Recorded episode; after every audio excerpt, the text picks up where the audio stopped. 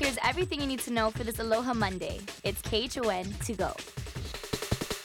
Aloha, everybody. Good morning and happy Monday. I hope everyone had a beautiful Easter weekend. We had pretty nice weather, especially Friday and Saturday. Yesterday, definitely an uptick in those showers and gray skies for the windward sides, but the leeward section saw plenty of sunshine for the Sunday as well. Now, today, plenty of sunshine, once again, going to dominate. We still have our breezy trade winds coming through. We have a very strong area of high pressure that's holding far to the north of the state, and that's continuing to deliver us breezy weather up to about twenty-five mile an hour winds expected for today, and a typical trade wind weather pattern expected. So along with our trade winds come some trade showers, those low-level clouds embedded in the trade wind flow, and some rainfall as well. Now, the remnant moisture from that old frontal boundary that led to an uptick in moisture for the state yesterday, especially for Kauai and Oahu, that's now pushed further to the southeast. So Big Island, Maui County, you can see on the radar here, you're waking up to a bit more rainfall than the rest of us.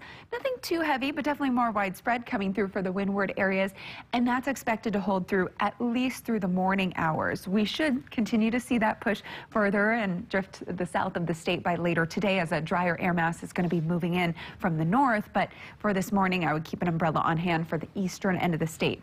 Oahu, Kauai, we're going to see a few of those passing showers as well, but again, not as frequent as what we're tracking far east. Future satellite and radar shows pretty nice conditions through the rest of this work week, partly to mostly sunny skies, a really solid trade wind flow. We could see, it looks like some forecast models do show a cutoff low impacting the the weather, the island weather over next weekend. So might see a bump in moisture as well as slight easing of the trade wind flow.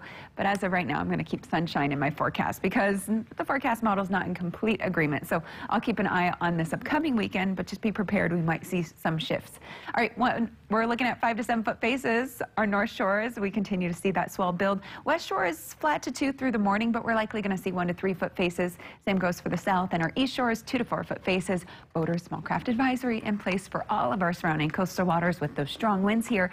We're looking at winds today up to about twenty-five miles an hour, and tomorrow we should still see a pretty decent uh, flow in terms of the winds, but we're looking at winds up to about then twenty miles an hour. So gorgeous next couple of days ahead. seven thirty-two right now, and the corruption trial of Israeli Prime Minister Benjamin Netanyahu is getting underway.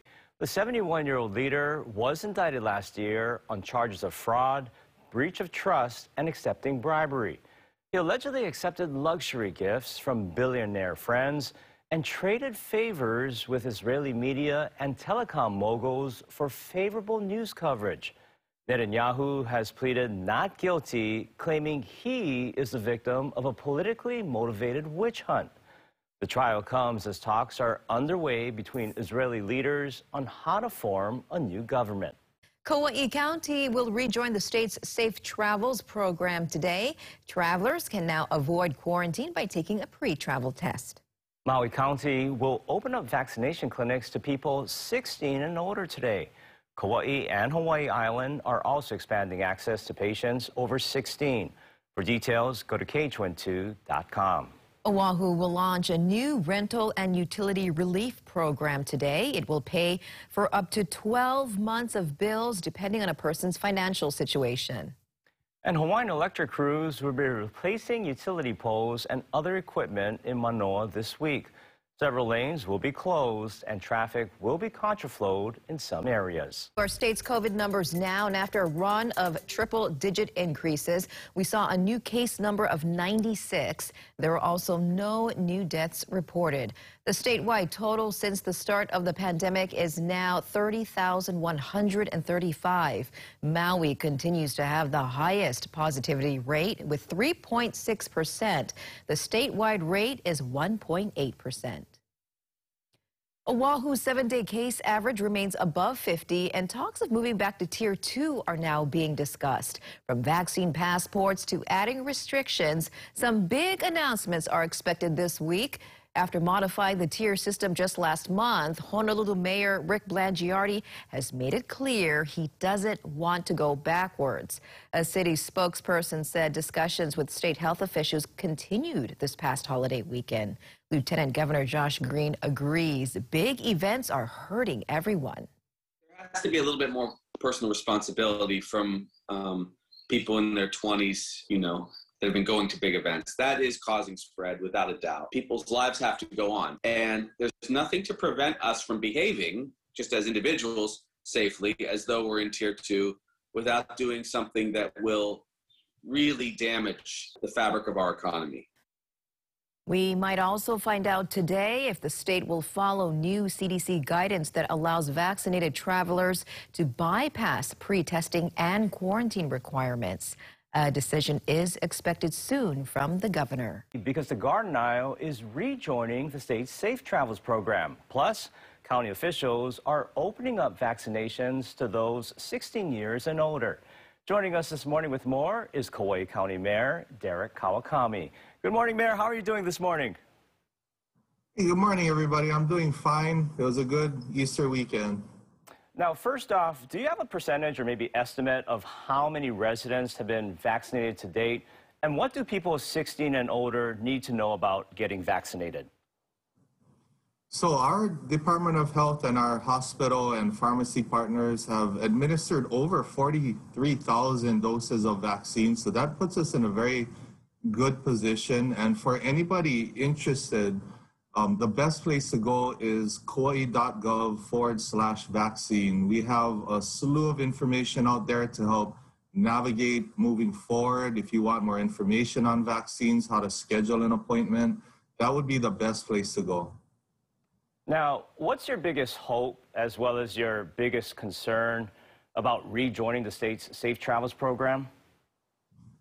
Well, the biggest hope, of course, is always to strike the right balance in any sort of pandemic, especially this one. It's a balancing act, so we hope to have a good return to the visitor industry. We're hoping that visitors that are coming in are going to be vaccinated themselves. Um, we, of course, are concerned about different variants, but, you know, Kauai in general is in a better position as we speak today than we were a month ago, two months ago, and definitely uh, towards the beginning of the pandemic, as far as all the tools necessary uh, to keep this island in a relatively safe place. Of course, the most important thing is people's personal behavior, self-discipline, um, which, you know, in general, Kauai has been pretty good. Now, Mayor, the C D C's new travel guidance says that fully vaccinated people can travel without getting a COVID test or going into quarantine. Has the governor spoken to you and the other county mayors about this news since it broke on Friday? And what have those discussions, if you can share with us, about?